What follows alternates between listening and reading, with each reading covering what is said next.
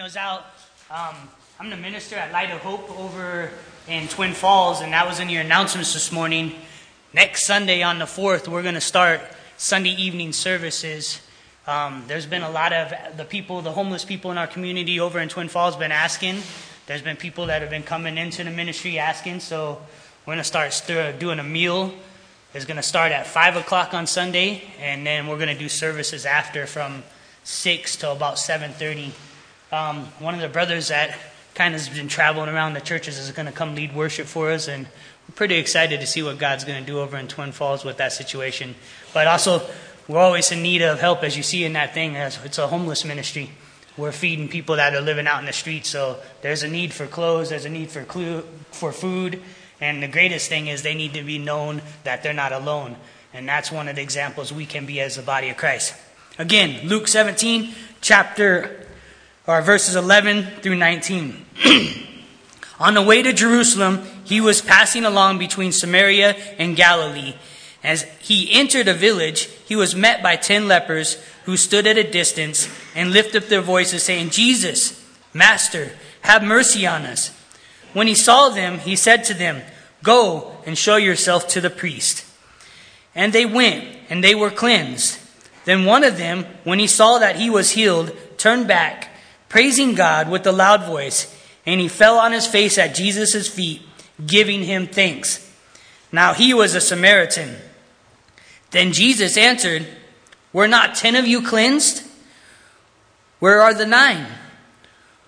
Was no one found to return and give praise to God except this foreigner? And he said to him, Rise and go your way. Your faith has made you well. Will you pray with me? Father God, we thank you for your word. Your word is just amazing, Lord. How it encourages and strengthens us and helps us to stand fast in the times of storms and the times of blessing, Lord. We thank you this morning that you are empowering our pastor to teach us and expand on your word, Lord. We pray you just fill him with the Holy Spirit, that you would give us eyes to see, ears to hear, and a heart to understand what you have for us this morning. In Jesus' name. Amen.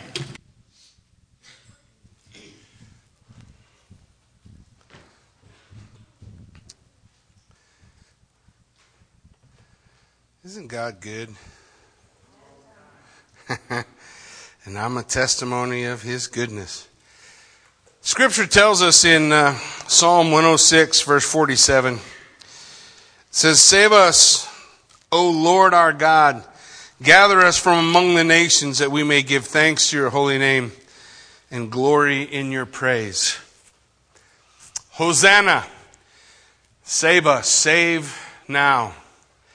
And the purpose of the cry from the psalmist is that upon that salvation, when God touches, when God moves, the response is thanks.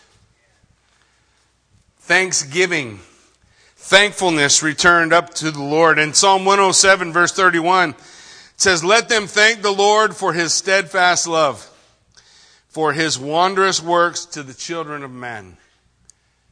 I'll tell you a trap we find ourselves in. We find ourselves in a trap where our focus is always on what's wrong with everything. You ever, I'm a, I'm a, you know, I don't know. If you spend 10 minutes with me, you'll discover I'm a depressing person. I don't mean to be. I just have, it's easy to see all the broken stuff, right? I, I coached football for, I don't know, 13 years, something like that. And, and, um, the kids always hated film time. We did film the day after a game. So we played on Friday night. We did film Saturday morning and, you would think you had the most perfect game of your life. You know, you say, wow, it was an epic game. I did all these great things, but uh, I will find everything you did wrong. You know, as we would coach, you know, everything. I would tell them what foot they step with first on a given play. You step with your left foot. Or you step with your right. Look, and I'd explain to him, you're supposed to step with your left. Yeah, coach, I, I, was supposed to step with my left. And then I'd back up the film and show it to him again. And I would say, you're still haven't learned. You step with your left foot. Oh, okay, coach, I'll, I'll step with my I'll step with my left foot, and then I'd rewind it and play it again. You still haven't learned. How many times am I going to watch it on this film and, and we'll see the same thing? Now, it was unfair because there was never a chance it was going to be right, right? Every time I rewound it, it was going to show the same play. But to, to try to grind in that thing, I could, I could always see what was wrong. I could see what's wrong in our world. I can see what's wrong with the church. I can see what's wrong with me. I can see what's wrong with you. I can see what's wrong with a lot of things. But there's no place in God's Word where God's Word tells us focus on what's wrong with everybody else and the world and everything. Is there? And over and over again, God's Word is calling us to an attitude of thankfulness. Now, I may not be able to, to find the ability to thank God in my illness. I may not be able to find the ability to thank God in my cancer or for my cancer, but I can always thank Him for His steadfast love. No? Choosing a life of thanksgiving really empowers a person to begin to see some real positive change in their life. for me, a, a, great example of that has always been my wife. She's the opposite of me. So if if I'm yin, she's yang. Is that how that works? She's uh, she's the opposite of me. So she sees the positive. She's Pollyanna. Literally, you you go somewhere and I, I mean, um, Pastor Gerald. If you guys, how many of you guys know Pastor Gerald from Yucca Valley? He Comes out to Hagerman sometimes, and Pastor Gerald, he come to. I I I, uh, I served with Pastor Gerald for uh, 13 years in California, and uh, one day Pastor Gerald got a new bus. They had uh, these cruise buses, and this new bus showed up and Pastor Gerald's excited. He's like, man, look at the bus. And I said, isn't it just like the other one? And he say, where's your wife? and pretty soon Kathy come around the corner, we got a new bus. And Gerald, I know, let's go look at it. And they go out and look at the new bus and be excited.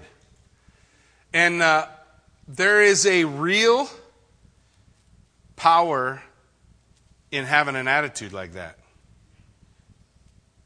Now, some of us are negative Nellies. Okay? That's me. God didn't save me to leave me like I am. God saved me to empower me to become more than what I am.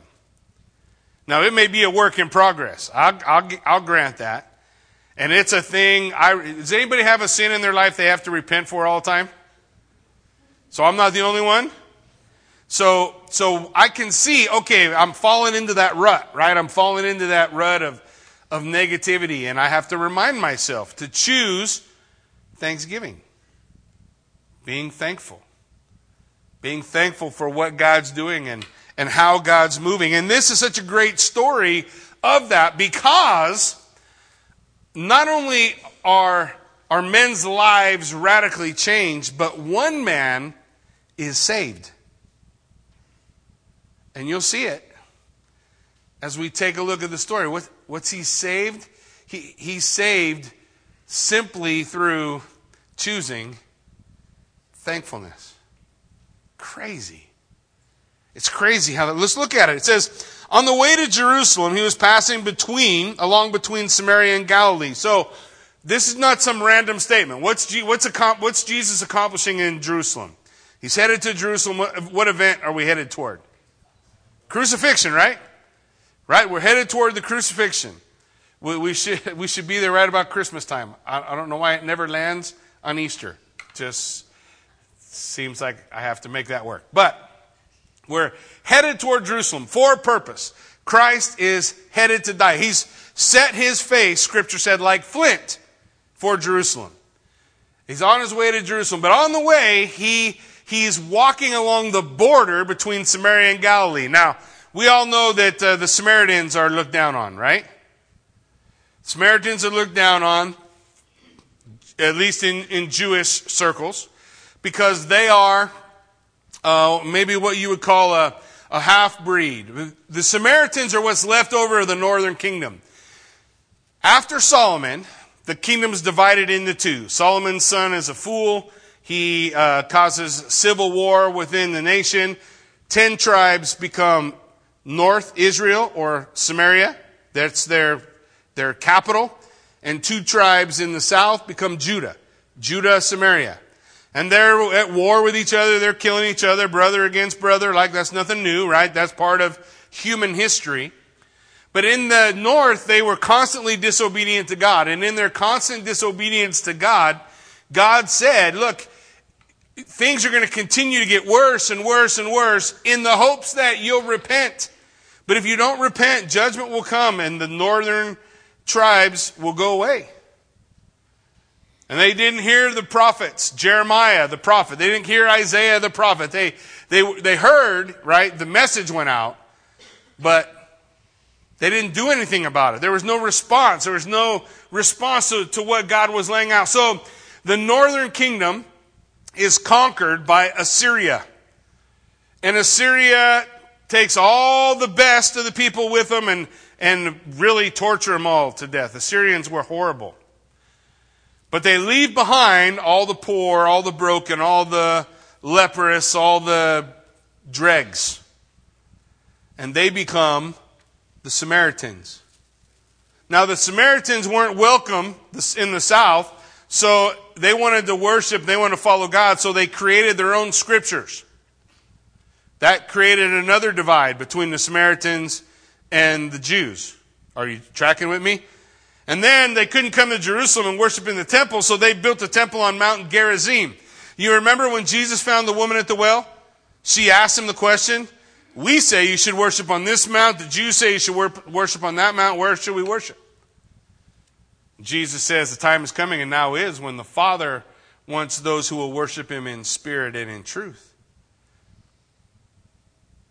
So you have this divide. Jesus is walking between the border. Now it sets up this story. It sets up the idea that there's probably a chance he's going to run into some non-Jewish people, right? We would know based on where I said I was traveling in the United States what kind of people there I was likely to bump into. Same thing here. He's, he's likely to bump into a Samaritan, which we already know the people don't like. Right? They've already heard one story, the Good Samaritan had to rock him a little bit. So we're heading into this one, and he's kind of setting up the same idea. Now we see there's ten men in desperate need of a touch of the Master, right? Look what it says it says, On the way to Jerusalem, passing along between Samaria and Galilee, as he entered a village, he was met by ten lepers who stood at a distance, lifted up their voices, and said, Jesus, Master, have mercy on us. So there's a, a pretty incredible thing taking place. Now, here's one of the things I want you to understand. Leprosy in the Bible does not equate with Hansen's disease. Now, it doesn't mean that it, it, there couldn't be that. You guys know Hansen's what we call leprosy now, where body parts fall off and, and parts go dead. Leprosy, biblical leprosy was much more broad. Biblical leprosy was a disease that affected your social status. And it could be as simple as a spot on the skin. If you read Leviticus chapter 13, Leviticus 14, you, it's described to us that way. A, a wide variety of, of skin diseases could cause it. And in a lot of cases, it wasn't life threatening. It just meant you were the outcasts of the outcasts. Now remind ourselves where we've been coming, right? The Pharisees, why are you taking tax collectors and sinners? They didn't even get a chance to say lepers, right? So those tax collectors and sinners, everybody has a prejudice, right? We all think we don't, but we all have prejudices, things we don't like. Well, maybe for the tax collectors and sinners, they would have looked at Jesus and said, Why are you letting the lepers in? Because they were the outcasts. And if you stood in a group of lepers and you said to the lepers, What's the worst leper? Guess what they'd say? The Samaritan leper. You see, you have this socio um, hierarchy in life. We still have it today. It's different than it was for them, but we still have it, right? We still have those whom we elevate, those whom we uh, um, segregate, the, the, the concept that we have of dividing one another according to social status, but it also affected them spiritually. A leper could never go to the temple, could never go to a synagogue, could never be a part of service, could never come to the Lord. So there's this spiritual reality in leprosy that says, man, there's a need. If you want God and you're a leper, you're out. What do I do? The scriptures always gave you hope because the scriptures told the priest how to find a leper and told a priest what to do if a leper was ever cleansed. And you know, most of the time when a leper was cleansed, he was a Gentile. So the Jewish priests sitting around, you know, they didn't get a chance to practice Leviticus 14 very much. But on one day, well, they're going to have at least nine show up, right? Maybe ten. All in one day? Showing up to the priest saying, hey, you know that we're supposed to make the offering that the law commands. The guy who cleansed us told us to do this. And then they got to open up the book and they got to, they got to look at Leviticus. And Leviticus, the picture, guys, the picture of the sacrifice in Leviticus 14 for the cleansing of a leper is the exact picture of Jesus Christ coming, dying for our sins, and, and cleansing us. That's the picture. Two birds. You take one bird and you put them in a clay pot, like something heavenly puts on clay, flesh. You kill it over water the blood drips out. The other bird is set free. What's the picture? One dies, the other rises again. There's so many things that are going to point to the reality of Christ through this, this illness of leprosy. They can't earn a living. But the scripture would tell us it's a type. It's a picture. It's an illustration of sin. Sin is death kills, destroys. In uh, Leviticus 14:4 it says, "The priest shall command them to take for him who is cleansed two live birds, cedar wood, and scarlet yarn, and hyssop." Hyssop is a, a plant that they used as a like a scrub brush. It kind of looks like um, what do they call them things? Loofahs. My wife's not here to fix me. Is that right? You guys know what I mean? So hyssop is kind of like that. And so you see in Psalm 51 7 that David cries out after his sin with Bathsheba, as he's repentant of his sin, he says, Purge me with hyssop. He's going back to Leviticus 14. He's making the point that my sin is like leprosy. Separates me from God, separates me from his people. It puts me outside the camp. And he begins to understand that it's God who cleanses us of our sin. All of these things are working here before these lepers that stand before Jesus. They're commanded in Leviticus chapter 13 to stand afar off. They're, they're, they have to look different. Look what it says. A leprous person in Leviticus 13 45 who has the disease shall wear torn clothes. Let the hair of his head hang loose he shall cover his upper lip. That means he has like something that goes over his mouth. Cover his upper lip and cry out, unclean, unclean. He shall remain unclean as long as he has the disease. He is unclean. He shall live alone. His dwelling will be outside the camp. Segregated, separated. Don't you see this is a picture of how what sin does between us and God? We're outside the camp. We're unclean. Everybody.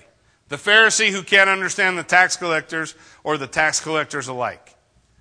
We all find ourselves in need of a Savior. But listen, in, in Ephesians chapter 2 verse 13 it says, But now in Christ, you who were once afar off have been brought near by the blood of Christ. The, the picture again of the sacrifice in Leviticus 14 for the cleansing of the leper and the picture that it's Jesus Christ who takes us who have been afar off and brings us near. And so these guys, here's my question. These guys come to Jesus. How do they know? How do they know to come?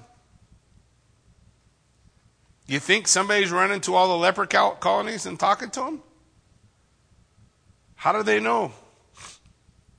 How do they know what's happening? We have the outcasts of the outcasts of the outcasts. And somehow they know that Jesus is coming they get close enough so that they can shout to him. They get close enough so that they can cry out to him. And there's such a great picture there for us because that's where we need to be. We need to be close enough that we call out. But so often what happens is we do the other. We run away. We isolate. We withdraw. We get mad at God. Well, Lord, I don't know why you gave me this, why you allowed this in my life, why this has happened to me. Oh, Lord, I don't understand why I have to suffer with this, whatever, whatever the thing is. You know that the Bible tells us that each and every one of us is beset by sin. But it also tells us that not each and every one of us have the same sin. Do we get that? Some of my struggles may not be yours. Some of your struggles may not be mine, but we all have struggles. We all have a sin that so easily besets us. It snares us, it traps us. And in that sin that so easily traps us and ensnares us, what God is looking for is men and women who will, like these lepers, come afar off and say, Lord, if you're willing, have mercy. Cleanse me. Save me. Help me. What is so wrong with living a life in dependency on God? You see, since the beginning, since the Garden of Eden, man has made an attempt to declare his independence. I don't need you, God. Who cares what the fruit of the tree was? Who cares? I could eat every single tree in there, but there's one I can't eat. You know, there was not something abhorrent about that tree, nothing special. I, I don't know that it, it, that it accomplished anything. It's just God saying, there's a tree, you can't have it. What's wrong with, with saying as a man or woman or a follower of Jesus Christ, you know, it's enough for me just to be obedient to you. I don't have to know why. You say don't touch it, I won't touch it. But man has always had this innate desire to declare his independence. You know, I don't understand why that's wrong. Why, why can't I? Why shouldn't I? I, I think I should get to have. Why can't I have it? it? You know what?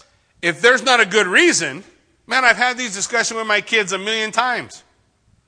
Dad, why can't I go to the party? Because I don't want you to go. But why can't I go? I mean, there's got to be a good reason. And then you know what I catch myself doing? Giving them reasons. And when I give them reasons, I'm setting them up as the judge. Here, let me let you be the judge. And if my reasons are good enough, you'll say, Dad, you're so smart, and you'll become obedient. Where in the world does that relationship really work? That's not how our relationship with God's supposed to be.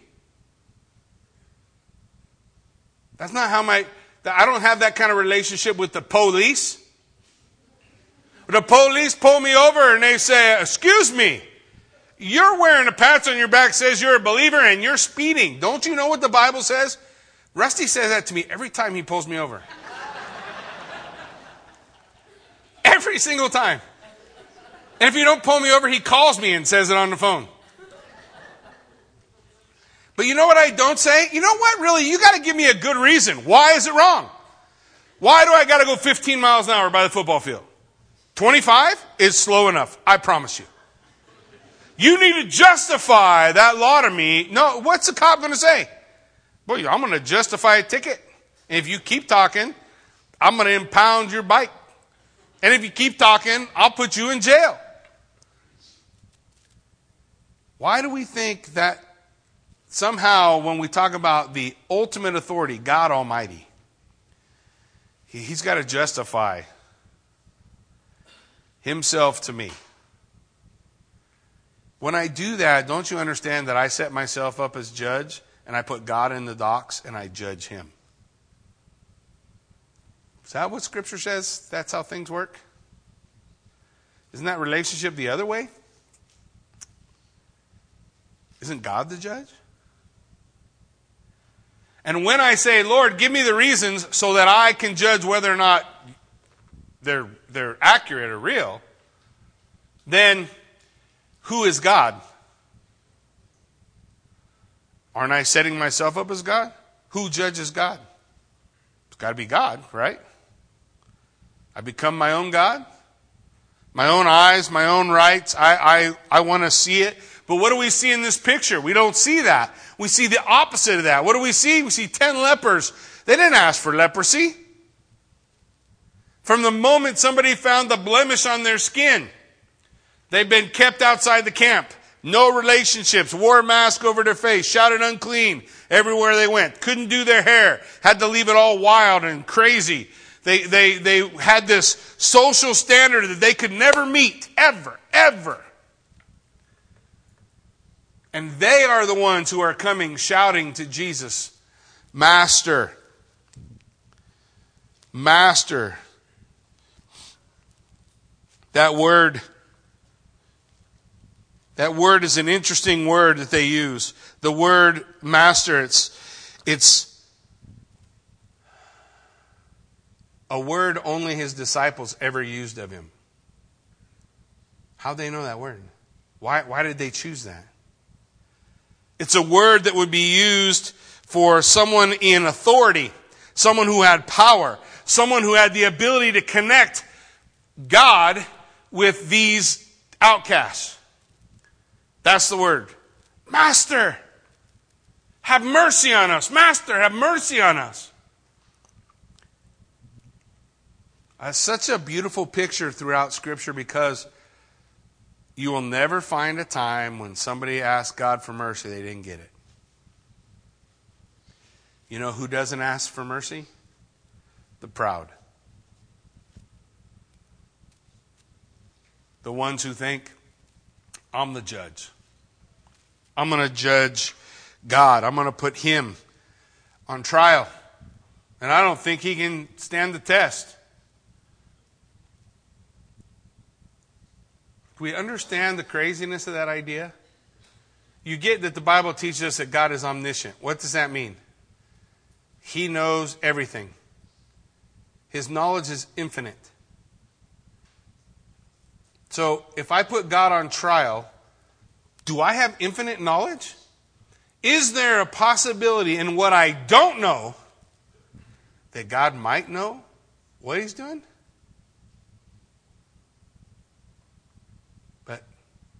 Men have been putting God on trial since Genesis chapter 3,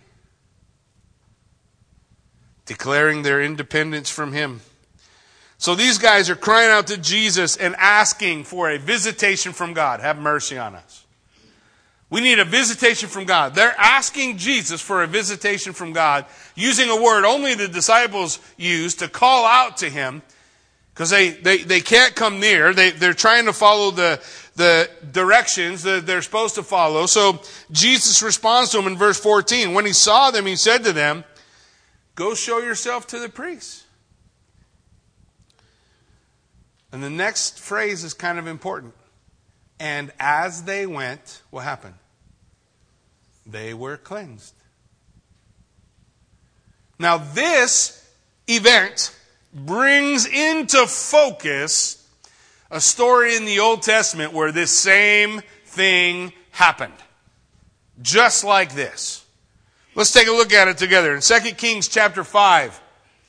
In 2 Kings chapter 5. Listen, says Naaman, the commander of the army of the king of Syria, was a great man with his master, high in favor, because by him the Lord had given victory to Syria.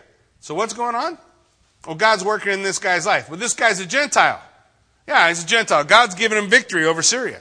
God's blessing this guy's life. Wow, wow, that's weird. You mean God works in people's lives? They weren't Jews? Yeah. Aren't you reading the story? The Lord is blessing him. The Lord gives him victory to Syria. He was a mighty man of valor. What's the next phrase? But he was a leper. He's a leper. Now the Syrians, on one of their raids, carried off a little girl from the land of Israel. Oh, that's not right. You mean God's giving favor to this Syrian who's going out and wiping people out and he's helping them have the victory. And, and this guy attacks a, a, a, a Israelite tribe, a family group, uh, I'm sure wiping out a number of men, women, and children, but he takes one small child for his slave. Why would God allow such a thing? What an immoral God. That's what happens when we judge God. Wow, how could, what could God be doing here? Now, she worked in the service of Naaman's wife. So, this little girl, captured and made a slave, she said to her mistress, Oh, would that my Lord were with the prophet who's in Samaria, for he could cure him of his leprosy. What? What little girl slave does that? What little girl pulled away from her family, stuck into another place where she's got to be in servitude of someone else, cares about their Lord and Master enough to tell them, you know, you, what you should do is go to Samaria because there's a prophet there and he can cure you of your leprosy. How's that happen? Look, as a believer in the Lord Jesus Christ, when I begin at Genesis 1, I start with God. And once I start with God, all the things that don't make sense, they make sense. Because in the beginning, God. an all powerful, all knowing, all beneficent, immaterial, infinite being who is personally involved in his creation who is able to do things you and I can't comprehend. When I start with him, I look at this story and I go, wow. So God orchestrates a meeting between this Gentile leper and a little girl who he takes as a slave. And in this meeting, she tells him of a prophet that could cure his leprosy. So Naaman went in and told his Lord, his king. Thus and so spoke the girl from the land of Israel. And the king of Syria said, Go now, I'll send a letter to the king of Israel. So he went, taking with him ten talents of silver, six thousand shekels of gold, ten changes of clothing, and he brought the letter to the king of Israel, which said, With when this letter reaches you, know that I have sent to you Naaman my servant, that you may cure him of his leprosy. Well, that must have made the king excited, right? You know, the king and the prophet don't get along. If you know anything about Jewish history, kings and prophets never got along. Why? Because the prophet says, Thus saith the Lord, and the king never wants to do it. So all of a sudden, the guy shows up with leprosy, and he says to the king, Hey, uh, hands him a letter from the, the king of Syria who's just been, you know, attacking them all around. And he says, Hey, I'm sending you a guy with leprosy, cure him. what? You have got to be outside your head. So, it says, uh, and when the king of Israel read the letter, he tore his clothes and said, Am I God to kill and make alive that this man sends word to me to cure a man of leprosy? Only consider and see how he is seeking a quarrel. He wants to go to war with me. But when Elisha, the man of God, heard that the king of Israel had torn his clothes, he sent to him and said, why have you torn your clothes? Let him come to me, that he may know there is a prophet in Israel. So the king tells him. So Naaman came with his horse's chariot, stood outside the door of Elisha's house, far cry from the palace. And Elisha sent a messenger to him and said, Go wash in the Jordan seven times, and your flesh will be restored, and you will be clean. Jesus said to these guys, Go show yourself to the priest. And as they went, as they respond, what happened? They're cleansed. Here, the prophet says to this guy, Go wash yourself in the Jordan. Was there something special about the Jordan? If we go wash ourselves in the Jordan today, will it cure us of our skin maladies? Will we find purity in the waters of the Jordan? If you come with me to Israel, you will be excited to be baptized in the Jordan and depressed when you look at it. All at the same time.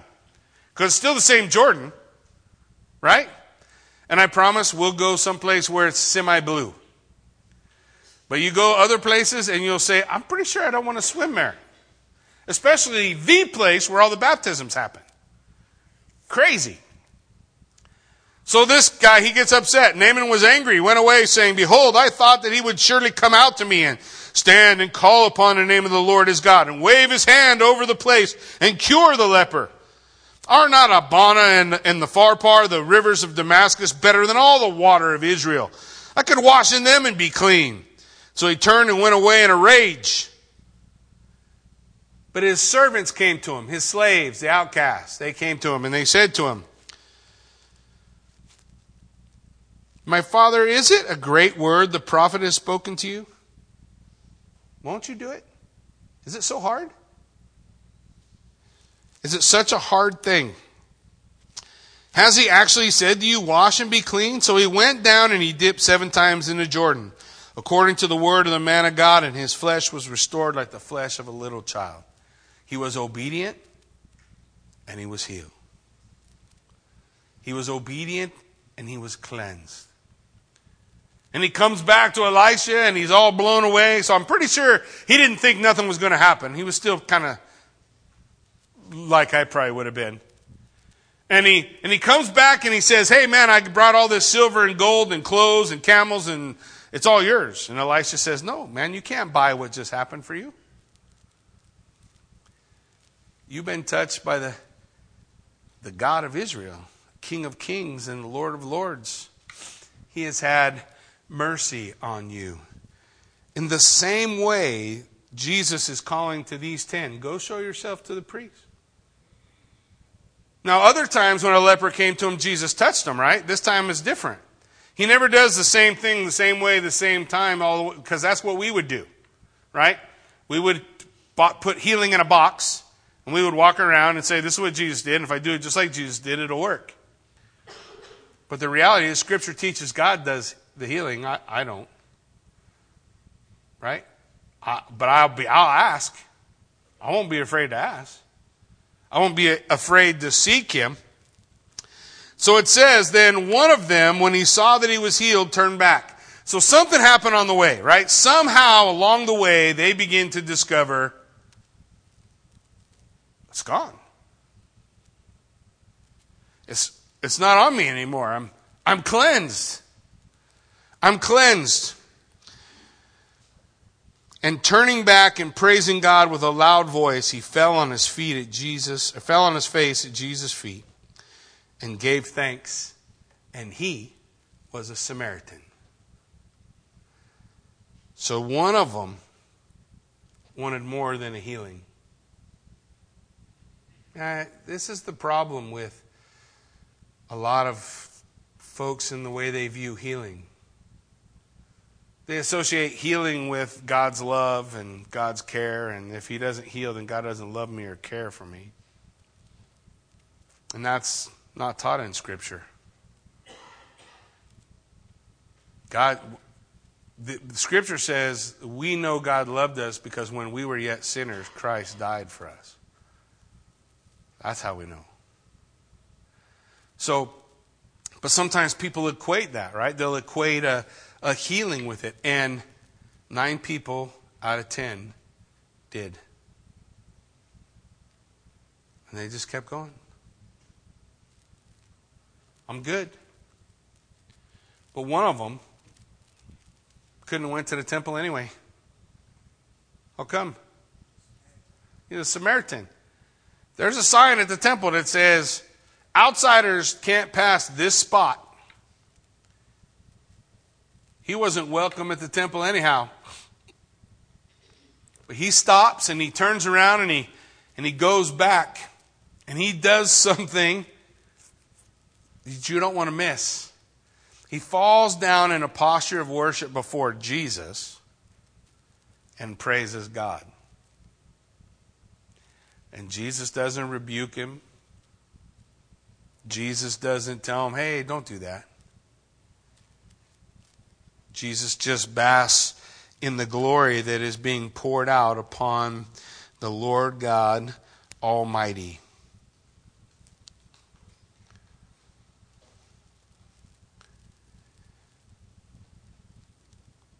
So Jesus says to him in verse 17, Then Jesus answered, We're not ten cleansed. Where are the other nine? Where's everybody else? They were all cleansed. It wasn't just this guy. Ten lepers were healed. Ten.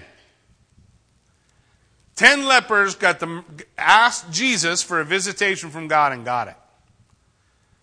As they were obedient to his word and they turned to show themselves to the priests, they were all healed. Every one of them. But one of them stopped on his way and came back. And he says, Jesus says in verse 18, Was no one found to return and give praise to God except this foreigner? Here's a truth God pours out his grace and mercy even upon the ungrateful. Here's something else Jesus asked us to do that too. You, you're kidding me. No, really. We talked about it in Luke chapter 6. Let's look. Luke 6 35. Listen to how he said it. But love your enemies. Do good and lend, expecting nothing in return, and your reward will be great. And you will be sons of the Most High. Why? Because you're doing what He does. For He is kind to the ungrateful. Do you see it? He is kind to the ungrateful and the evil. So be merciful, even as your Father is merciful. Sun shines on the just and the evil, the evil and the good. God's blessing, they fall, they come, they still happen. Ten guys are cleansed, one guy returns. And here's the beauty of the one guy who returns. Don't miss it in verse 19. The, the very end, the final conclusion shows us the one thing that's needed. And he said to him, Rise and go your way. Your faith has sozo. Sozo. Interesting word in the Greek. You know what it means? Saved you. Your faith has saved you. Ten guys were cleansed, ten guys were healed, one guy was saved. Why was he saved? Because not only was he obedient to what the Word of God said, but he responded in thanksgiving to God, falling at Jesus' feet, praising the Lord. He's showing faith. Every time someone comes to a relationship with Jesus Christ, the Bible says we enter that relationship by faith. We enter it by faith. We believe God. We trust Him. We put our hope in Him. But every time someone puts faith in God, you know that faith has working clothes on it it results in a changed life. Ten guys got cleansed, one guy's life changed. How do I know? He turned around and he came back. Nine guys' lives didn't change. Those nine guys, they went back to their life. They went back to their families. They went back to the things that they wanted because all they really wanted was not a Savior. All they really wanted was not a, a God to, to serve or to follow. All they really wanted was to have life back on their own terms. And they got it. Everybody's got one life to live. You live it any way you want. Is appointed unto man once to die, and then, then you stand before your Maker. Well, that's real. One guy's life was transformed by his faith. His, he actually believed when he fell on his knees and shouted out, Master, if you're willing, you can, you can link us to God and God can, God can change my life. And if we're honest in our lives, we've had that moment, okay? It's not, it's not about leprosy. It's not about, it's just about being separated from God, being outside the camp, being estranged from Him. But if I'm honest and I, I recognize that there's a moment in my life where just like that leper, I shout to God and I say, God, if you're willing, have mercy on me. You can save me. And the very next thing God says, the very next thing that occurs is, is Jesus lays out this idea that if you love me, you'll keep my commandments. You'll follow me. And as they respond, as they say, Yeah, Lord, I, uh, you're right. Yeah, if, if, if you're my king as I'm calling to you, I'll follow you. And the difference between empty words and the reality is the fact these guys all turned around and walked. They all obeyed. But this one came back and he said, No, man, you are worthy of my praise. You're worthy of my love. You're worthy of my honor. You're and he comes back and bows the knee. No? Before his great God and King. And Jesus looks at him and says something different to him than he said to everybody else. Your faith has made you well. Didn't your faith didn't heal you. That's not what he said. He didn't use a word for heal. Your faith has saved you. And so we cry on the name of the Lord, and the Lord God answers. All ten lepers are cleansed, but one leper is saved. Not because of his ancestry, not because of his ritual purity. Really, despite all those things, he saved because he had faith. Take that back to where we started. God, why can't I have whatever fruit I want? Why, why can't I eat from this tree? What's the big deal? Justify yourself to me. Don't you see the difference in that? Then the leper with his knee bowed saying, Praise God, you're my king. If you tell me wash in this river, I'll wash. I may not understand why. What's the big deal? I could wash anywhere. Wash my tub, take a shower, but I'll go wash in it. The Lord God has said that He has exalted His word above His name. That's an amazing thing. He has exalted His word. You know what really blesses God? What pleases Him? Our faith. You know how our faith can be expressed? God says, This far, no further. And we say, Amen.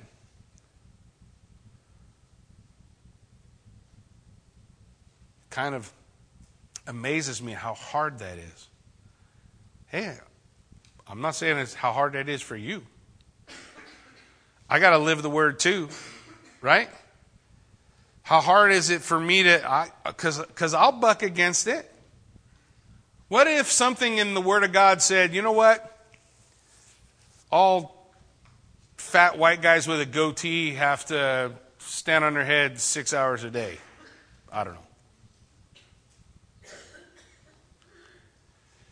Don't stop nudging your dad. Don't say that's you.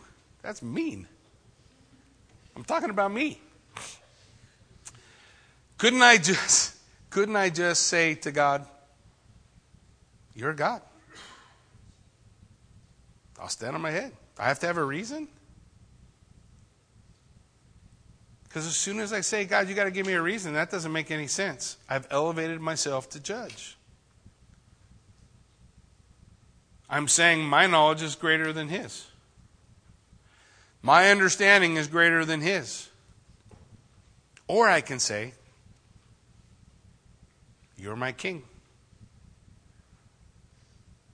Now, I learned some of that in eight years in the Marine Corps. I remember showing up at boot camp scared they shave your head like maniacs. You think they're using a lawnmower, but it's really clippers. And they are screaming at you while they're doing it, and they tell you to put your finger on a mole if you have a mole. Does anybody know if they got a mole on their head? I don't know if I got a mole on my head. And you don't get to ask a question. You don't. If by the time you say what, it's gone. Zoom. yeah, I told you. Put a finger. Oh, I remember a guy telling me one of the one of the drill instructors, I remember him saying, Staff Sergeant Garcia, he said, before this is over, you'll do whatever I say. And I said, No, I won't. Oh, yes, I will. By the time it was over, but I learned something about authority and responsibility. And Listen, this is the real test for all of us and something that we really need to consider. What, what is your ultimate authority?